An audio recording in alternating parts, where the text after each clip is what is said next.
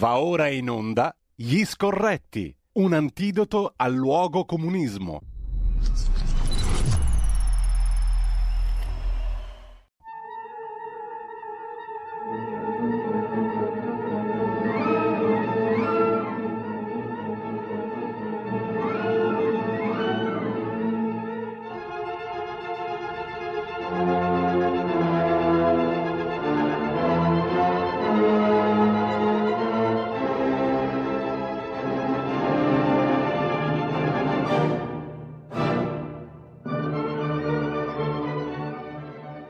Linea va ad Antonino Danna. Ecco appunto, amiche e amici miei, ma non dell'avventura, buongiorno. Siete sulle magiche, magiche, magiche onde di Radio Libertà. Questi sono gli scorretti. Antonino Danna al microfono con voi, ma io nel ruolo di Muezzin supplente, nonché Gran Mufti, perché il mastro concertatore, l'uomo che domina tutta la scena, invece c'è come Sua Eccellenza il Gran Maestro Carlo Cambi. Buongiorno. Mufti, buongiorno. Allora, pare che Eh. abbiamo visto Mattarella girarsi per i giardini del Quirinale con una margherita. Ah, ma è una margherita perché dice cade o non cade o una margherita perché sono vecchi ricordi? Per, per per- per tutte e due che hai detto. Come Mamma avrebbe mia. fatto qua- quello. Eh, Mi hai rievocato la figura di Francesco Rutelli quando Corrado Guzzanti lo faceva cittadino elettore nel treno. Bisognerebbe rimandarli per pezzi lì. Perché la cosa meravigliosa è che tutti parlano male della prima repubblica, ma non hanno superato il modello. Come dire, è esattamente uguale. Stavo scrivendo adesso un pezzo che spero mi venga bene, perché non so se hai capito che siamo tornati in piena sconcertazione, i sindacati vanno a Palazzo Chigi, questo gli promette il cuneo fiscale, e, e di qui e di là. E di... Allora, intanto cominciamo a dire che la CGL e la CISL hanno eh, come tesserati, come maggioranza assoluta dei tesserati i pensionati. Ecco, Ok? E quindi parliamo di che? Seconda battuta. Ci sarebbero quei, cin- quei 62 miliardi che le imprese devono avere dallo Stato e che nessuno gli dà. Allora la domanda che faccio io è, la CGA di Messi ha fatto una stima, se lo Stato liberasse quei 62 miliardi sarebbero 250 mila posti di lavoro in più de pacca. Domanda, ma è un governo liberale quello che caccia un sacco di soldi eh, inseguendo cunei fiscali, redditi di cittadinanza e compagnia cantante?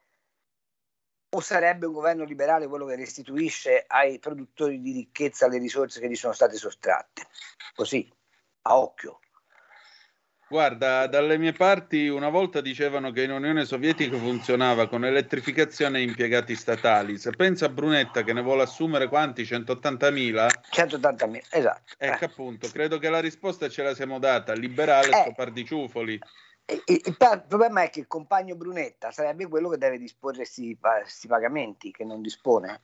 Ecco, Allora, allora, la domanda è eh, verso dove ci, stiamo, dove ci stiamo avviando? A mio modo di vedere, ci stiamo avviando verso una stagione di, eh, che preclude il fallimento del paese. Lo dico con, eh, con estrema franchezza. Non c'è un indicatore economico che sia uno eh, che, che va per il verso giusto e la afonia del ministro dell'economia Daniele Franco è francamente imbarazzante. Cioè noi continuiamo ad ascoltare delle perorazioni in politichese da parte dell'uomo come Mario Draghi, che tutto avrebbe dovuto fare tranne che occuparsi di politichese, e non ci viene offerto un dato che sia un dato sullo stato di salute del paese. Non, non ne sappiamo più nulla. Cioè, non, ma Carlo, ma uno che scrivevano stamattina i giornali, scusa se ti interrompo, uno Prego. che, uno che oggi, che stamattina riportavano la Gaia Barzelletta che ha raccontato ai giornalisti dicendo c'è uno che va in una macelleria e gli offrono il cuore di uno di 25 anni e quello del banchiere di 86 e dice mi dia quello del banchiere da 86 perché? Perché non ha mai funzionato. Eh, uno che voglio dire il 3 settembre ora non voglio fare una polemica, non sono come quelli che dicono ok boomer, quelle cose odiose. Però sai, l'altro giorno io riflettevo su una cosa, qua al muro accanto al Mac, oltre alla tua foto che devo mettere, ovviamente c'è, c'è Bettino Craxi da un lato, dall'altro c'è Boris Johnson. E io pensavo a una cosa, ma tu ti rendi conto che tutti quelli che sono candidati al ruolo di leader dei conservatori in Inghilterra sono signori nati tra il 1970 e il 1980 in prevalenza? Sunak, il ministro delle finanze, eh, quello che se n'era andato per primo, è nato il 12 maggio dell'80, io sono nato il 6 di agosto dell'80, cioè è uno che ha la mia età, poteva essere mio compagno di scuola questo qua, e sta per diventare il primo ministro dell'Inghilterra. Mario Draghi il 3 settembre fa 75 anni. E il Presidente della Repubblica? Il Presidente della Repubblica non ne parliamo, ne ha 81, per cui e, e, e, potrebbe arrivare tranquillamente a 89 se restasse in carica 14 anni. 14 anni è monarchia repubblicana, non è presidenza della Repubblica. Sì, però nessuno ne parla, capisci? Perché va bene così. Ne parliamo noi due, scusa. Sì, ne parliamo noi due, ma la cosa che a me atterrisce è che noi siamo in, di fronte a, a, al fallimento di tutte le politiche immaginate da Mario Draghi, io l'ho scritto oggi sul panorama, non so se in rassegna stampa l'hai fatto notare.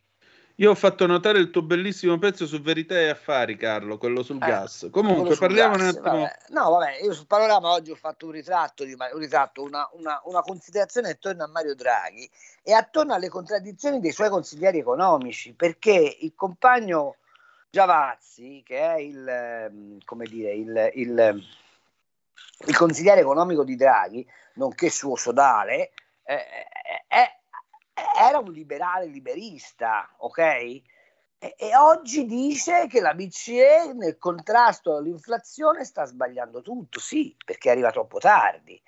Voglio dire, ci hanno spiegato nel, a partire dal 92, quando Amato mise eh, le mani in tasca, notte, eh, eh fece uno scippo nottetempo ai conti sì, correnti del, mm. degli italiani, che dovevamo entrare nell'euro perché Maastricht era la salvezza, era il vincolo esterno, ci avrebbe portato la prosperità.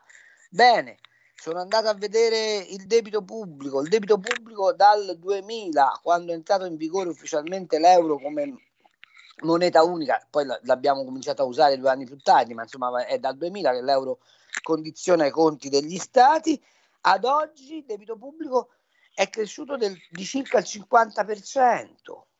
Eh, siamo di fronte a i, quando fa, ti dicono che il cuneo fiscale, i redditi, eccetera, eccetera, dovrebbero avere anche l'onestà intellettuale di dire, cosa che eh, gli fu chiaramente spiegata a Draghi e a Giavazzi in tempi non sospetti, che c'era una previsione che diceva chiaramente che pigliare un'economia flessibile come quella italiana e ingabbiarla in un sistema di cambio fisso qual è l'euro avrebbe prodotto recessione, disoccupazione ed erosione dei redditi. Bene, siamo l'unico paese di quelli aderenti all'euro in cui il salario reale è arretrato negli ultimi vent'anni. Oggi siamo di fronte ad un euro che sta sotto la parità del dollaro e quindi non è capace di rappresentare un riparo a fronte delle crisi internazionali. Domanda, domanda, ma è possibile che ci sia stato qualcosa di sbagliato? È possibile che si possa fare un ragionamento, una verifica sulle politiche che sono state prodotte e che chi ha prodotto quelle politiche si faccia da parte? Bella Perché... domanda, ma io temo di no. No, anch'io temo di no, però siccome noi siamo discorretti, ci corre l'obbligo di segnalare come il luogo comunismo eh, stia avvelenando i pozzi della ragione in questo paese o li abbia già avvelenati. Eh, un'altra considerazione che faccio, io ho sentito dire stamattina in, in, in, questo circo mediatico delle televisioni che fanno degli ascolti meravigliosi, io sono andato a vedere gli ascolti di, di Omnibus della 7 fa 175.000 spettatori, che è tanta roba, eh? Eh eh, in cui sentivo magnificare il PNRR. Ma tu hai visto un euro del PNRR che sia caduto a terra? C'è no. qualcosa del PNRR che ha prodotto un rimbalzo del PIL? che ha fatto occupazione, che ha fatto aprire qualche cantiere, no, niente. Continuiamo a dire che ci arrivano sti soldi dall'Europa. Eh, oggi Mario Draghi esulta perché anche gli obiettivi di giugno sono stati tutti centrati e quindi arriveranno altri 40 miliardi, peraltro due terzi a debito, ehm, e, e salviamo il paese. Ma io, visto PNRR, messo a terra non vedo nulla. Non vedo nulla. E allora la domanda è, ma può essere che i 5 Stelle ci stanno a fare un piacere?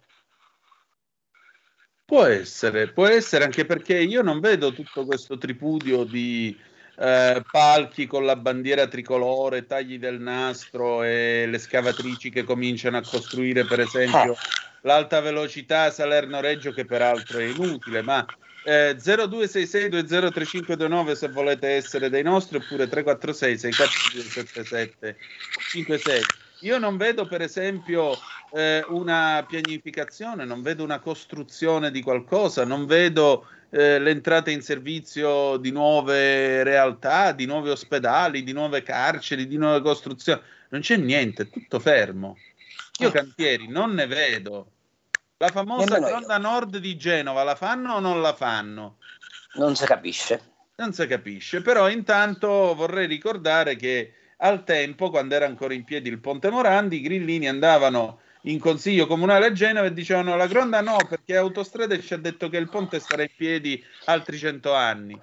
Io ti faccio una domanda ancora di maggiore eh. attualità, ma i rigassificatori stabili eh. dove stanno? Ince- I termovalorizzatori dove stanno? E, eh. Le centrali atomiche dove stanno? Le, le cent- quello, quello, non si può le dire. Le centrali atomiche dove no. stanno? Eh, ci continuano a raccontare che abbiamo i serbatoi quasi pieni. Sì, siamo, sì. siamo a metà luglio e dato ammesso e non concesso che il dato che ci raccontano sia buono, siamo con i serbatoi al 64%. Questi ci hanno tolto il gas e noi dovremmo arrivare a riempirli al 98% entro ottobre. La vedo un po' complicata sta cosa qua. L'altro giorno ho intervistato Paolo Agnelli, che come sapete è presidente della Confimi, che è l'unica associazione imprenditoriale che oggi agita un po' le acque e parla nell'interesse delle imprese, il quale mi diceva una cosa molto semplice, ma io che ho le fonderie d'alluminio, ok? Qualcuno mi vuole telefonare per dirmi che forse mi staccano il gas? Perché vorrei far notare a loro signori che se a me staccano il gas e io non ho il tempo di svuotare i crocioli, cioè dove viene fuso l'alluminio, eh. a me quella roba lì mi si consolida tutto e io devo demolire la fabbrica a occhio e non aver ricevuto nessuna comunicazione ufficiale. C'è qualcuno che ha detto che col distacco dei gas la cassa integrazione potrebbe raddoppiare nel giro di due giorni? Ma figuriamoci, non l'ha detto e, nessuno. E, e, chi paga?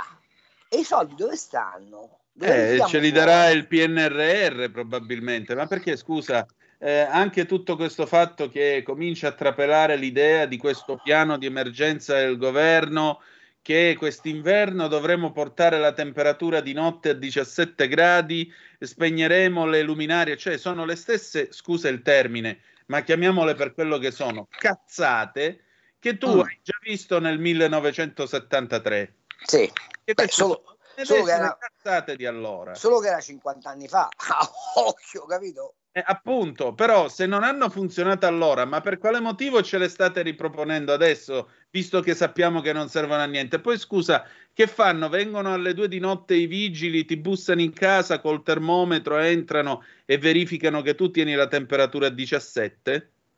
Ah, questo non si... No, secondo me fanno un'altra, un'altra cosa, chiudono proprio i rubinetti del gas. Evviva, evviva. Immagina gli anziani soli che crepano esatto. gelati, così eh, meno pensioni. Eh, però, però Speranza gli fa la quarta dose. Eh sì, anche la quinta. Così non crepano, capito? Cioè, allora, stiamo in un momento in cui sarebbe indispensabile un messaggio di verità al paese, eh. che può essere anche una verità sgradevole, anche una verità dura da digerire, ma quando Winston Churchill chiamò gli inglesi alla seconda guerra mondiale, giusto? Visto che tutte e due abbiamo il mito dell'United Kingdom, eh, gli disse, gli disse una cosa molto semplice: non ho nulla da promettervi se non lacrime e sangue, ma sappiate che vinceremo. Qui, esatto. qui, ci hanno infilato dentro una guerra, perché di fatto noi siamo dentro una guerra, ne patiamo tutte le conseguenze. Non abbiamo avuto, ricevuto uno straccio di informazione su quali sono gli obiettivi, i punti di caduta, i, i, i confini dell'azione che si deve dispiegare. Eh, ci vengono raccontate delle balle spaziali. Il pezzo che ho scritto oggi sul gas, ma l'hai trovato su qualche altro giornale? No, assolutamente no. La Infatti domanda, ora... La domanda è, quello era l'Ecofin, cioè la riunione dei ministri economici europei avrà una sua centralità o no? Perché non ne parla nessuno? Perché da quell'Ecofin viene fuori, vengono fuori tre cose. Uno, che l'Europa sul gas va in ordine spazio, ognuno fa come gli pare. Due, che l'idea di Mario Draghi, sulla quale lui si è vestito di latricavio senatorio dicendo facciamo il price cap manco per niente. Tre, che ci hanno ribadito per l'ennesima volta occhio che voi avete il debito troppo alto e quindi non pensate a fare scostamenti di bilancio. Allora, la domanda è, la finanziaria che va scritta a settembre, ma che come sai meglio di me si comincia a scrivere adesso, perché poi c'è agosto e quindi i dati che prendi in considerazione sono quelli del secondo semestre che usciranno tra pochissimo, su che base la scrivi? Ce lo volete raccontare che cosa succede? Io mi, chie- mi domando, ma perché i capigruppo di Senato e Camera della Lega non fanno un'interpellanza urgente al Presidente del Consiglio e gli dicono, al di là delle fumisterie dei decreti aiuti, compagnia cantante, vieni in Parlamento e raccontaci come stanno davvero le cose o soprattutto chi è che ce l'ha detta la legge finanziaria. Ci sono due telefonate per noi, Carlo, Prego. le prendiamo subito. Certo. Pronto, chi è là? Sono Mauro di Reggio, ciao Antonino e saluto Cambi.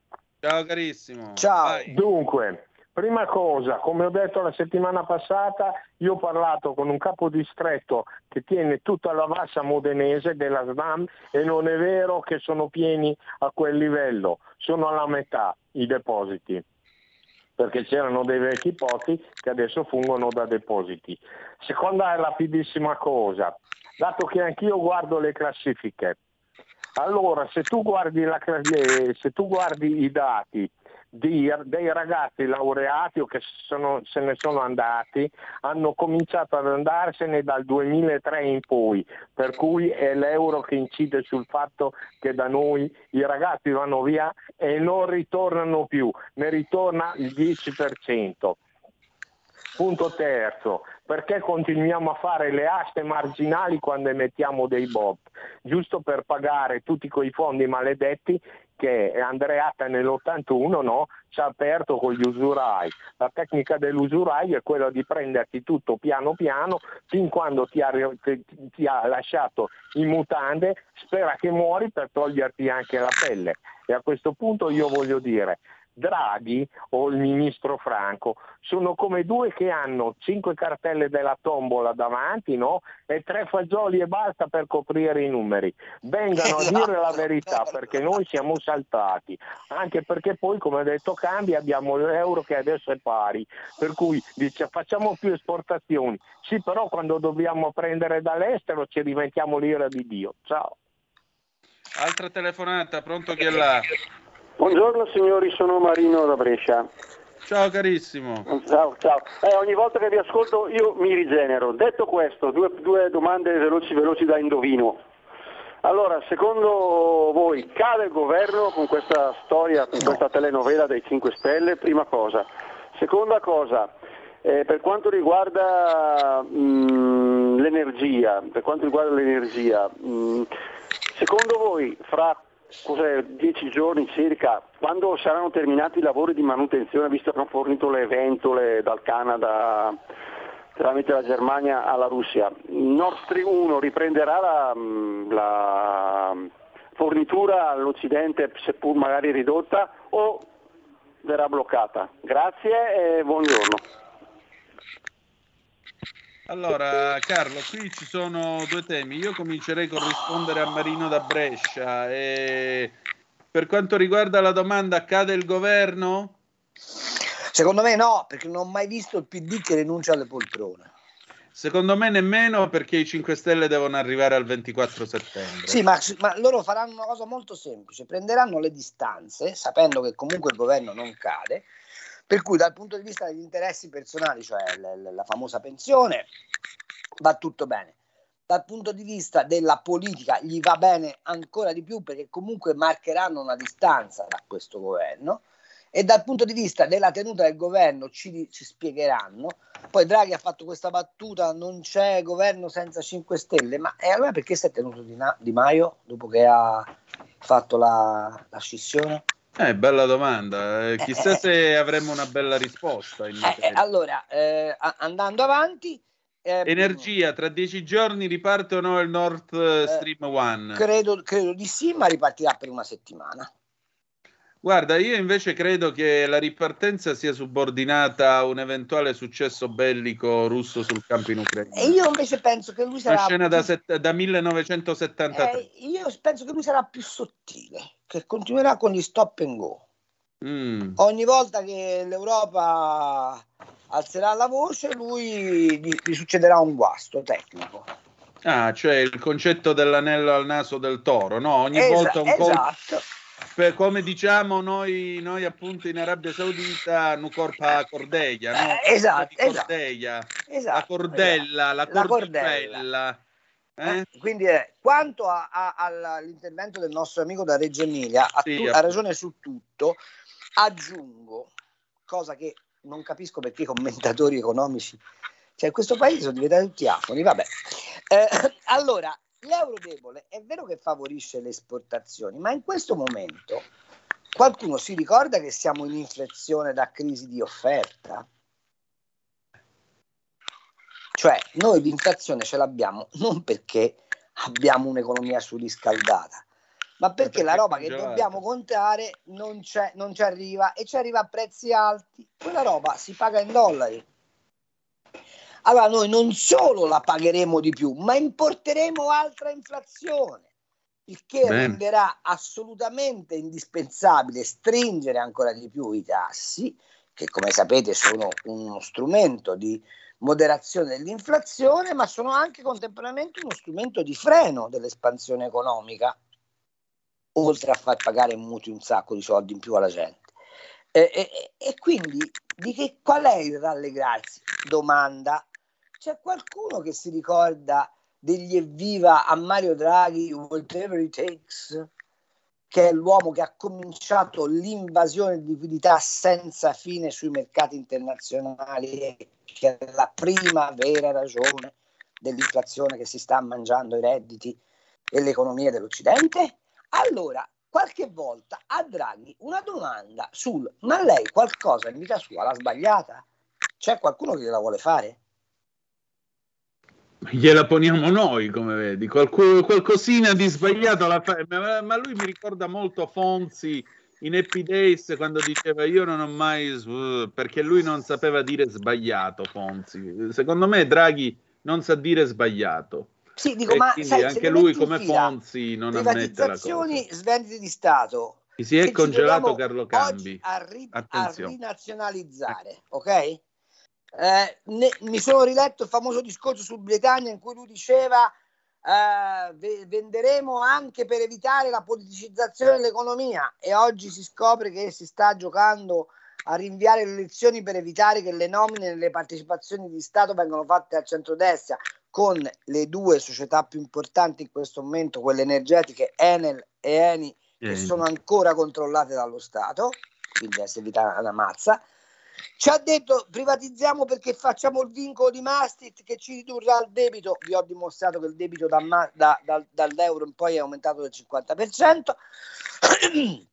Ci hanno detto entriamo nell'euro, ve la ricordate la frase di Prodi? Lavoreremo un mese di meno e guadagneremo un mese di più. Sì. E siamo l'unico paese che ha i redditi falcidiati dall'euro. Stiamo, eh, ci hanno detto, entriamo nell'euro perché l'euro sarà una moneta fortissima che farà la stabilizzazione economica. Mo abbiamo l'euro sotto il dollaro e importiamo inflazione. Domanda, ci sarà qualcosa di sbagliato in questo, in questo ca- cappero di disegno, anche perché, anche perché, mo me lo vado a ricercare, eh, vorrei far notare una piccola cosa. Eh? Aspetta che lo, lo cerco. Intanto abbiamo due telefonate. Eh, fai fare telefonate intanto che cerco la mia cosetta. Ok, nel... abbiamo un minuto ragazzi. Pronto chi è là? Sì, buongiorno a tutti e due Lisetta. Buongiorno allora, Lisetta. Ciao Lisetta, come stai? Buongiorno, non c'è male. Non c'è male, grazie. Allora, se l'Italia non farà le riforme necessarie al nostro Paese, il PNRR lo vedremo col binocolo, ragazzi, dall'Europa. Bisogna fare le riforme, l'Europa aspetta questo da noi e questo Draghi lo sa. Vi saluto, arrivederci e buona giornata a tutti e due. Seconda chiamata, pronto chi è là? Poi dobbiamo andare in eh, pausa. Pronto chi è là? Ciao a tutti, ciao a tutti e due, sono Ferdinando, telefono provincia di Verona. Beh, a me viene da ridere fare le riforme. Allora, abbiamo fatto eh, spending review e fiscal compact per entrare nel debito pubblico. Abbiamo distrutto tutto quello che si poteva distruggere, competitività, sanità e via dicendo. E adesso andiamo indebitati, andiamo indebitati col PNRR per eh, ricreare tutto quello che abbiamo distrutto. Se questi sono deficienti come richiami. E secondo aspetto, per riallacciarmi a, a Mauro di, di, di, eh, di Reggio, eh, dal 2009 al 2019 un milione di scolarizzati sono scappati eh, dall'Italia, sono stati presi a braccia aperte in tutto il mondo, perché si chiamano prodotti altamente finiti. Ogni prodotto altamente finito costa alla collettività 300 mila euro per il suo percorso scolastico. 300 mila euro per un milione è 300 miliardi. Mi dici chi è quel coglione che investe lì proprio utile per, per favorire la concorrenza, a voi l'alba sentenza. Ciao a tutti. C'è un equilibrio tra tutte le cose. Luce e ombra. Bene e male.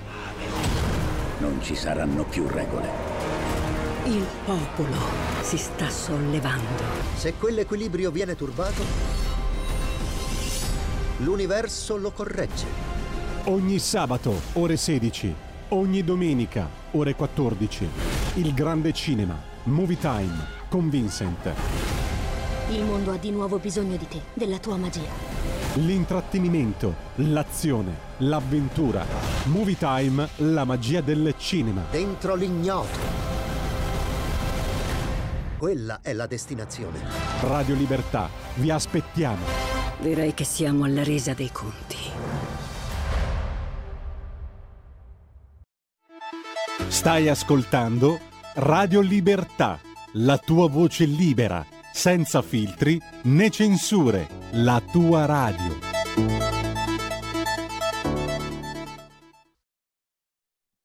E la linea torna ad Antonino Danna.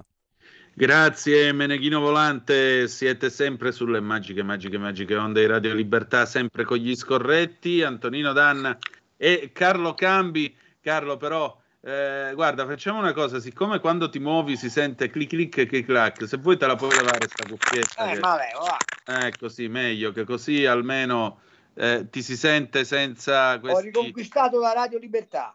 Esatto, e tanto sì, perfettamente, quindi non c'è problema. Grazie Carlo. Eh, allora, Aspetta qui ci sono... Non ti preoccupare, fai con comodo. Senti, eh. ci sono già due temi confliggenti. Chiama Lisetta dice, e eh, vabbè, ma i soldi il PNRR non ce li danno se non facciamo le, le riforme. Chiama l'altro ascoltatore dal Veneto e dice, ma quali riforme e riforme che qua sostanzialmente abbiamo formato gente, prodotti finiti che negli ultimi dieci anni, tra il 9 e il 19, sono andati a finire in regalo nelle altre, nelle altre nazioni, negli altri istituti. Ecco, questo lo dico anche a beneficio di tutti quelli che ah, ah, ah, tanto vanno a Londra a fare i camerieri. No, non facevano solo i camerieri. Non facevano solo i camerieri. Insomma, il dottor Camporota, che durante la, la pandemia mh, era uno degli specialisti polmonari dell'ospedale dove è stato ricoverato Johnson, è un signore che viene da Catanzaro. Se fosse rimasto a Catanzaro, forse oggi se gli fosse andata veramente di culo, sarebbe medico condotto in qualche paese, forse, e manco quello. Prego Carlo. Eh sì, eh, fra l'altro questa faccenda, ehm, come dire, eh, ha del grottesco, perché, eh, per esempio, abbiamo scoperto tre anni, due anni fa, con la pandemia, che non abbiamo sufficienti medici, giusto? Certo, e nel 25 il problema sarà ancora più forte perché ci dicono i sindacati mancheranno gli specialisti, quelli entrati in servizio negli anni 80. Ti pare che nel frattempo abbiamo liberalizzato le scuole di specializzazione? Ma neanche per idea. Tu lo sai che buona parte dei giovani italiani che vanno a fare l'esame d'ammissione alla facoltà di medicina una volta bocciati emigrano in tutti i paesi slavi dove si laureano brillantemente e ricevono stipendi che sono il doppio di quelli italiani e lì rimangono? Eh, bravi i paesi che gli danno questi premi. Punto. Allora la domanda è, per quale motivo? Per quale motivo il tema della formazione in questo paese è riservato esclusivamente alla casta baronale degli ordinari dell'università? Perché in questo paese ognuno fa quello che vuole, la scuola è stata definitivamente spolpata e destituita di senso. Tu mi parli di quelli che vanno a fare la prova per diventare medici. Vogliamo parlare del 95% di bocciate al concorso in magistratura Certo. che non sanno scrivere in lingua italiana? Tu ti faresti giudicare da un analfabeta del genere? No, e, e- e non solo, ti dirò di più, tutta la macchina eh, della formazione è in larga misura in mano a una certa corrente culturale espressa da certi partiti. Esatto. Ma a cosa pensate che serva lo Ius Scholae? A perpetuare quella corrente culturale e a, pe- a procurarsi un serbatoio di voti. quella roba là. Allora, è chiaro che sono sempre scelte di tipo politico, ma non ci siamo resi conto che la pacchia è finita. E per dimostrarvelo, vi cito una cosa che scrisse Rudy Dornbusch, eh, che, per ness- che per voi probabilmente non è nessuno, ma è un Nobel dell'economia, è stato il professore sia di Giavazzi che di Draghi, che veniva venerato a Cernobbio, dove di solito c'è il meeting Ambrosetti, come un oracolo, fino al 92, quando disse occhio che vi stanno per massacrare la lira. Siccome da lì a qualche settimana avvenne, non l'hanno mai più invitato. Ecco, tanto per gradire. Ecco, sai cosa scriveva lui nel 96? Che scriveva? La critica più seria all'Unione Monetaria Europea è che, abolendo gli aggiustamenti del tasso di cambio, trasferisce al mercato del lavoro il compito di adeguare la competitività e i prezzi relativi. Per questa via diventeranno preponderanti recessione, disoccupazione e pressioni sulla BCE affinché l'inflazio- inflazioni l'economia. Ecco, che è quello che è accaduto. appunto. Allora, la domanda è, chi è l'artefice dell'inflazione dell'economia a bordo della BCE? E chi governa la BCE? Eh, e chi è che aprì improvvisamente col whatever it takes i cordoni della borsa dicendo salvo l'euro? L'attuale presidente del Consiglio italiano. E chi è che ci ha portato al tasso di cambio fisso a 1937,6 quella famosa notte? Carlo Azeglio Ciampi. E chi è che fece direttore generale del Ministero del Tesoro l'attuale Presidente del Consiglio, dopodiché lo volle governatore della Banca d'Italia? Sbaglio sempre Ciampi. Esatto. Allora, la domanda è, com'è che questa previsione fatta da un economista tedesco e poi naturalizzato americano, maestro dell'attuale consigliere economico del, eh, gover- del Presidente del Consiglio non fu presa minimamente in considerazione dai nostri? Eh, bella domanda. Vedete che la, la realtà ha questa piccola, ha questo piccolo difetto che è ostinatamente tenace. Prima o poi esce. Sì, indubbiamente. Allora, e, e qui veniamo sul terreno politico, se le cose stanno così e stanno così, la domanda è, si può continuare con questo balletto? Si può Ovvio. continuare a non raccontare la verità alla gente? Si Ovviamente può no. a fare finta di governare quando in realtà siamo totalmente eterodiretti?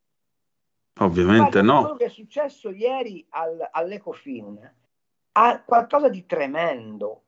La, la- la dichiarazione di, mh, finale di Gentiloni che dice occhio che i paesi che hanno alto debito non possono, possono continuare con le agevolazioni fiscali sul gas, significa che fra un po' l'Europa ci dirà le accise dovete rimetterle.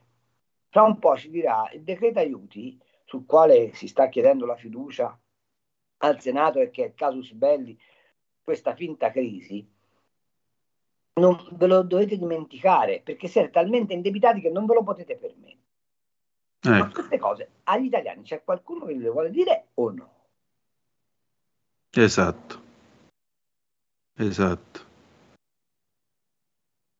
Qualcuno dovrebbe dirle. E allora mi chiedo, Matteo Salvini, invece di annunciare per il 13, do- quando l'ha annunciato l'8 settembre, il 13 di- per, per- Pontida, il Red Azione, perché non va in Parlamento, si alza e dice noi giuriamo fedeltà a questo governo, perché sappiamo che l'ora è grave, ma vogliamo che questa ora grave sia raccontata per filo e per segno agli italiani. Perché se tu non smascheri la menzogna che in questo momento sta passando per il paese, ne diventi correo. E quando la gente va a votare se lo ricorda. Il problema non è che la Meloni sta svuotando la Lega perché la Meloni è all'opposizione. Il problema è che noi non abbiamo, noi, la Lega non ha assunto una posizione di estrema chiarezza rispetto alla situazione reale del paese. Un'altra domanda che faccio, ti ricordi che fino a 20 giorni fa le aperture del Corriere della Sera, di Repubblica e della Stampa erano tutte su, su quel maiale di Putin che ammazzava i poveri ucraini Sì. e imbracciare il vessillo della democrazia e andare lancia in resta, che Zelensky era Dio, cioè eh, la- il borscht, una ignobile zuppa immangiabile diventata patrimonio dell'umanità, eh, il concertino dell'Ucraina che vince l'Eurovision, gli ucraini che vi- fanno la, la qualunque, eh, qualsiasi cosa era ucraina era beatificata, tutto, sparito tutto. La crisi del grano non c'è più, i morti fame non ci sono più, c'è più nulla. Perché? Perché se si continuasse a raccontare la guerra, bisognerebbe dire che le sanzioni sono sbagliate. Bisognerebbe dire che abbiamo sbagliato tutto nel contrasto a Putin, tutto. Che andava preso Zelensky, andava legato a una seggiola, bisognava andare da Putin dicendo ci dici che cazzo vuoi? Che è quello che ha detto Kissinger. Hanno ancora tempo un mese per potersi sedere a un tavolo. secondo me non c'è. Il risultato nel frattempo qual è stato? Che Boris Johnson è saltato. Uno, Che in Francia c'è un governo che non c'è. due, Che in Italia sta per saltare il governo. sicuro tre. Che Biden perderà le elezioni di midterm. Ma che Dio lo voglia perché è un cretino. Ok, le grandi democrazie che si oppongono all'autocrate maiale bombarolo assassino di, di- di Putin sono entrate tutte in crisi durante la guerra e l'unico mediatore è il peggiore dittatore che la terra conosca, si chiama Erdogan. Ecco, E noi sulla base di questo quadro, che, ne- che non viene raccontato, stiamo costringendo i popoli europei e quello italiano in particolare ad andare incontro alla miseria. Sì. E ci andremo peraltro con le rassicuranti dichiarazioni di Cingolani sul gas e il ridicolo piano, ribadisco, che ci riporterà nel 1973 ma senza i benefici della cultura, musica e quant'altro degli anni 70. Ci andremo Non- con la tizia che parla corsievo. Vabbè, Esatto. Carlo, Non ci te- sono... Dimmi, non te- dimmi. Vai, vai, no, dico, non tenendo conto che nel frattempo abbiamo un sistema industriale di 5, mi- 5 milioni di imprese e senza il gas. Ciaone. Ne- ne- nel 73 il tessuto economico del paese, produttivo del paese, non era uguale a quello di oggi eh, No, e avevamo le centrali nucleari. e avevamo le centrali nucleari. Vorrei che fosse chiaro. Andiamo avanti. Vai. Due telefonate per noi, pronto chi è là? Pronto? Sono Marco da Mantova, ciao. Ui, Ciao. Mantova amata e adorata, prego.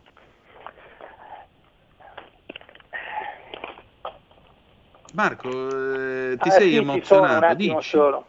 Allora, Eh. volevo sapere due cose, intanto. Non- nessuno dice che cosa sta facendo l'Europa in questo periodo, i vari paesi europei. In Francia le grandi aziende stanno riconvertendo le caldaie a petrolio, la Germania sta rivalutando anche il discorso delle centrali nucleari. Però queste cose agli italiani non vengono detto.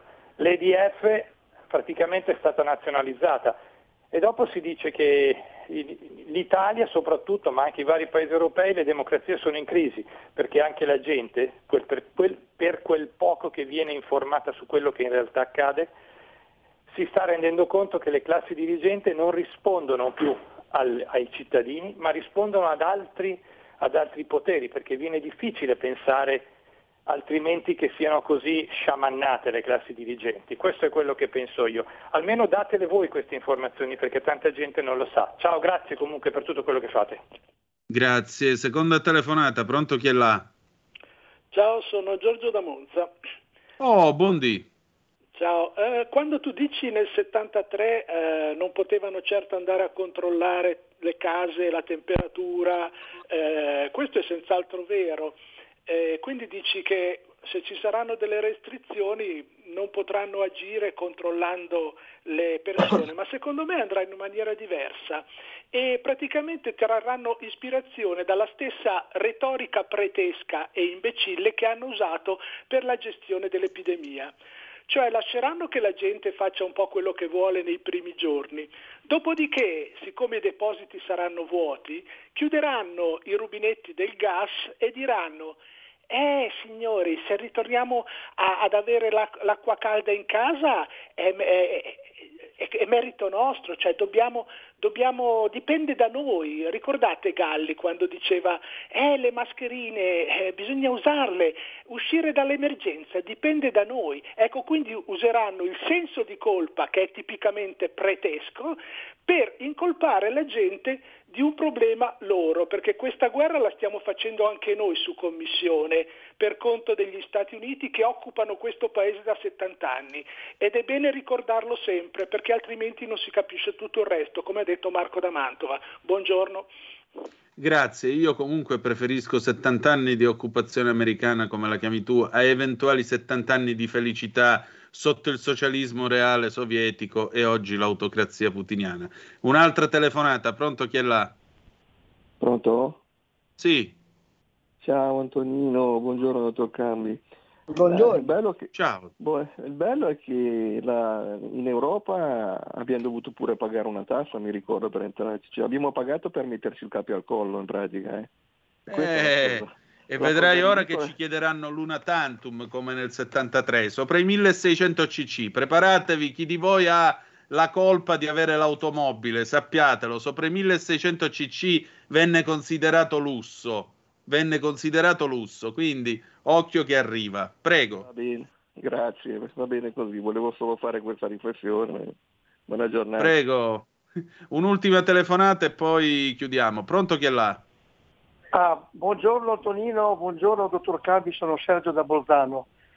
Eh, volevo salutare intanto il dottor Cambi che non avevo mai avuto l'onore di parlare con lui, in questo momento posso parlare. Grazie Sergio, un abbraccio. Un abbraccio anche lei. Le montagne che sono bellissime. Senti, do- eh, senta dottor Cambi, lei ha detto una cosa prima veramente splendida. Per quale motivo il mio capitano, perché io lo considero ancora il mio capitano l'onorevole Matteo Salvini, senatore Matteo Salvini, perché non ha il coraggio con i suoi capigruppo al Parlamento di chiedere, come ha detto lei, lei come sta la situazione attuale. È l'unica cosa. Se vuole presentarsi a Pontida in maniera corretta davanti al suo popolo. Ecco. E per finire volevo chiedere a voi se sapete se il grande condottiero Umberto Bossi è ancora attivo al Parlamento. Ecco, vi ringrazio e vi auguro una buona giornata. Grazie a lei, buona giornata. Di Bossi Prego, Carlo. Non la so. Te sai, Antonino? Eh, io onestamente non so, però credo ovviamente che eh, sia ancora attivo, ci mancherebbe pure. Comunque, no, so, chiedere... che, so, che, in Senato è andato a votare. Eh, appunto, quindi c'è, eh, c'è lotta insieme a noi. Non lo so, però sicuramente in Senato è stato visto, ha votato anche per il Presidente della Repubblica, ha votato spero Eh. non Mattarella per il Presidente della Repubblica. Ehm, E, vabbè, niente. Antonino, mi, mi punta una vaghezza. Dimmi. Ma perché non lanciamo un referendum Mm. tra i nostri ascoltatori che ne parliamo magari mercoledì prossimo Eh. sito di Radio Libertà? Questo governo deve andarsene sì o no? Ecco, questa è una bella, è una bella E, e l'altro referendum, Salvini deve andare in Parlamento a chiedere conto della situazione del paese, sì o no? Ecco, compito in classe per, eh, anzi, compito a casa per mercoledì prossimo. Segnate sul diario, mi raccomando, 9.30 ora di scorrettezza. Rispondere con un sì o con un no al 346-642-7756. 1. Il governo, mi raccomando, detto piano così prendete appunti, il governo si deve levare dai cabasisi? Punto di domanda.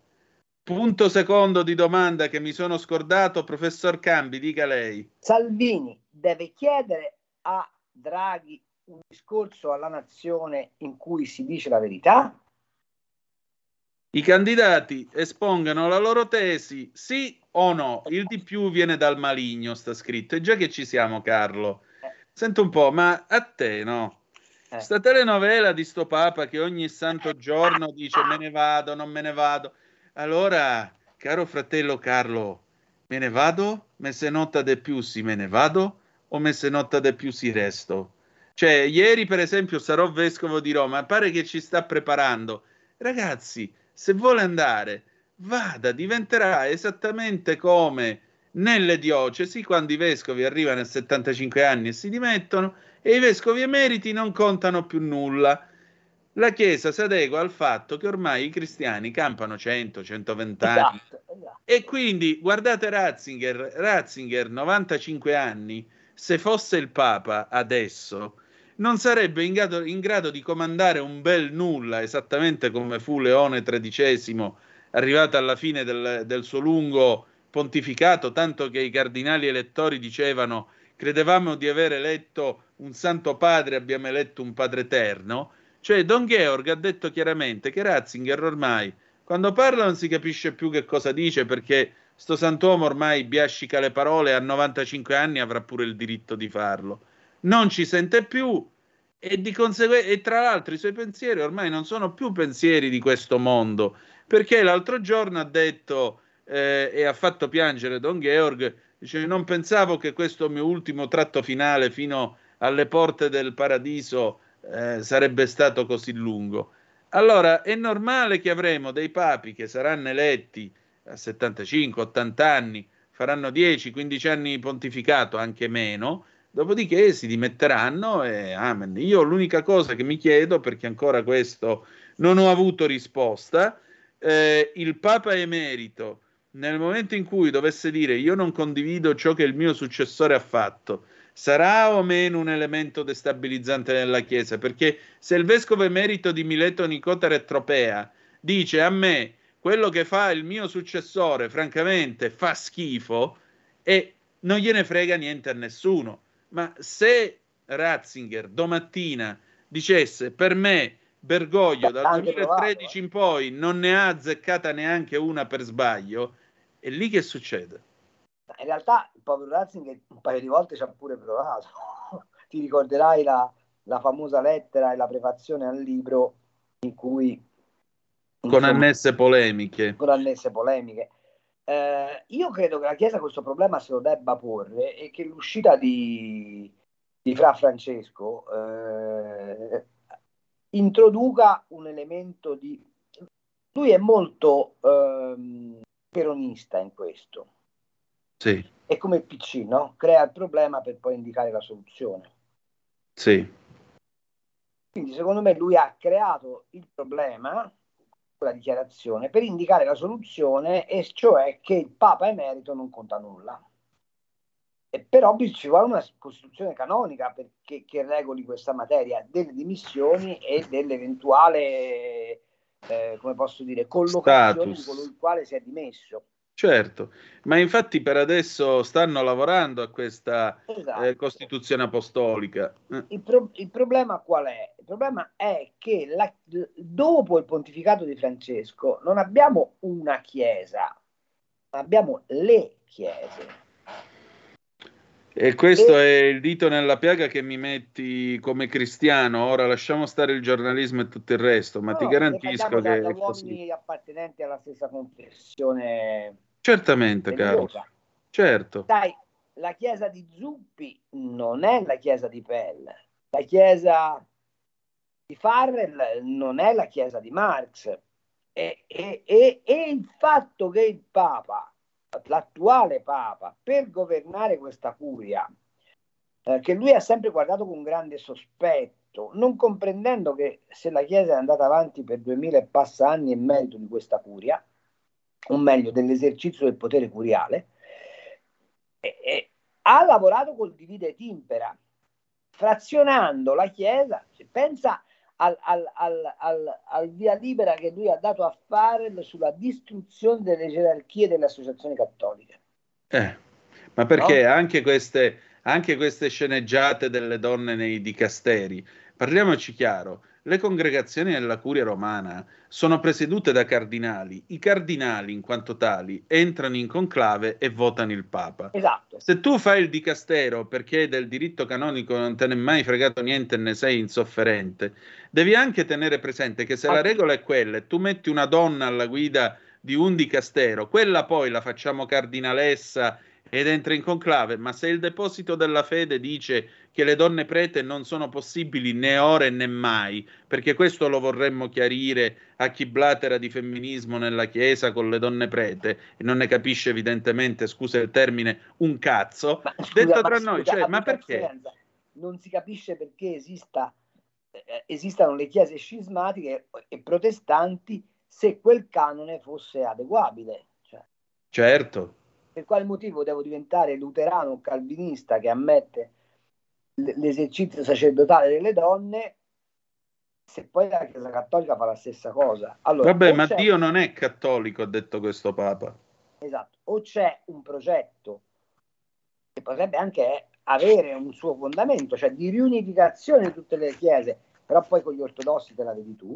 Eh, Esatto. eh, e, e gli ortodossi, vorrei significare, rappresentano in questo momento la maggioranza dei cristiani in termini di teste. Eh, o hai un disegno di riunificazione di tutte le confessioni, quindi concedi rispetto al canone del- degli strappi che quindi rendono inutile la riforma, cioè le chiese riformate, oppure se mantieni la tua identità è evidente che alcune cose non sono possibili. Eh, faccio una cosa, il perdono ai gay, eh, agli omosessuali, certo che il perdono confessionale va concesso, perché c'è scritto nel canone, c'è scritto nel Vangelo che, che lui ha predicato per tutti i viventi, ok? Certamente. Altra, altra cosa è se tu mi dici voglio battezzare il matrimonio gay. Questo non, non- non- non- non è un discrimine, è un fondamento di una teologia e di una dottrina che se ti piace, ti piace, se non ti piace vai da un'altra parte, ma il punto non è quello. Invece questo Papa, secondo me, un po' ossessionato dal, dal, dal consenso, visto che veniva da una terra lontana dove peraltro l'avevano tutti i coglioni. Ecco. Ehm, ha fatto degli strappi che, che un Papa non si può consentire, ma non perché non li possa fare, ma perché se il Papa fa quel tipo di strappi, allora deve procedere secondo canone, adeguando la dottrina, cambiando l'interpretazione della scrittura e modificando la struttura di governo della Chiesa. Lui invece fa gli strappi e poi pretende che tutto rimanga com'era. È impossibile. Ed ecco che ti dicevo, lui crea il problema per poi, per poi proporre la per, per poi imporre la soluzione. Va fatto con una serie infinita di cose, pensa alle finanze vaticane, pensa alla messa in latino, pensa, ripeto, alle, alle congregazioni, pensa a, a, a, al governo delle associazioni cattoliche e, e, e lo farà adesso con, con, la, con, la, con, l'istituto delle dimissioni e quindi con la regolamentazione del, del dimissionario in seno al corpo della Chiesa. Carlo, Però io ti devo, ti devo chiedere però maniera, di... Lo, lo, fa in maniera ridicola come al solito. Insomma. Infatti, è una cosa che condivido. Carlo, ci ritroviamo mercoledì prossimo? Certo che ci dovremmo vederci anche domani sera se vuoi. Eh, domani sera no, non ci sono No. io. Ah, Eh, certo, no. non ci sei, è vero, eh, abbia- siamo in pausa estiva con, con Eh. l'ufficio cambi. Allora, l'ufficio cambi è ufficialmente in ferie, eh, riprenderà, lo saprete nelle prossime puntate. Esatto. Mercoledì ci vediamo, mi raccomando il sondaggio. Yes, sir. Comunque è una valanga di sì per adesso. Grazie Carlo, a mercoledì Antonino, Un prossimo. abbraccio grande, grande, grande, grazie di esistere, perché lavorare con te è una boccata di intelletto e di ossigeno puro. E allora lo vedi che la cosa è reciproca, Carlo? E- ma il prosciutto l'hai comprato da Sergio o da Luciano? Da, da- da Luciano. È nata la voletta di comprarlo da Sergio.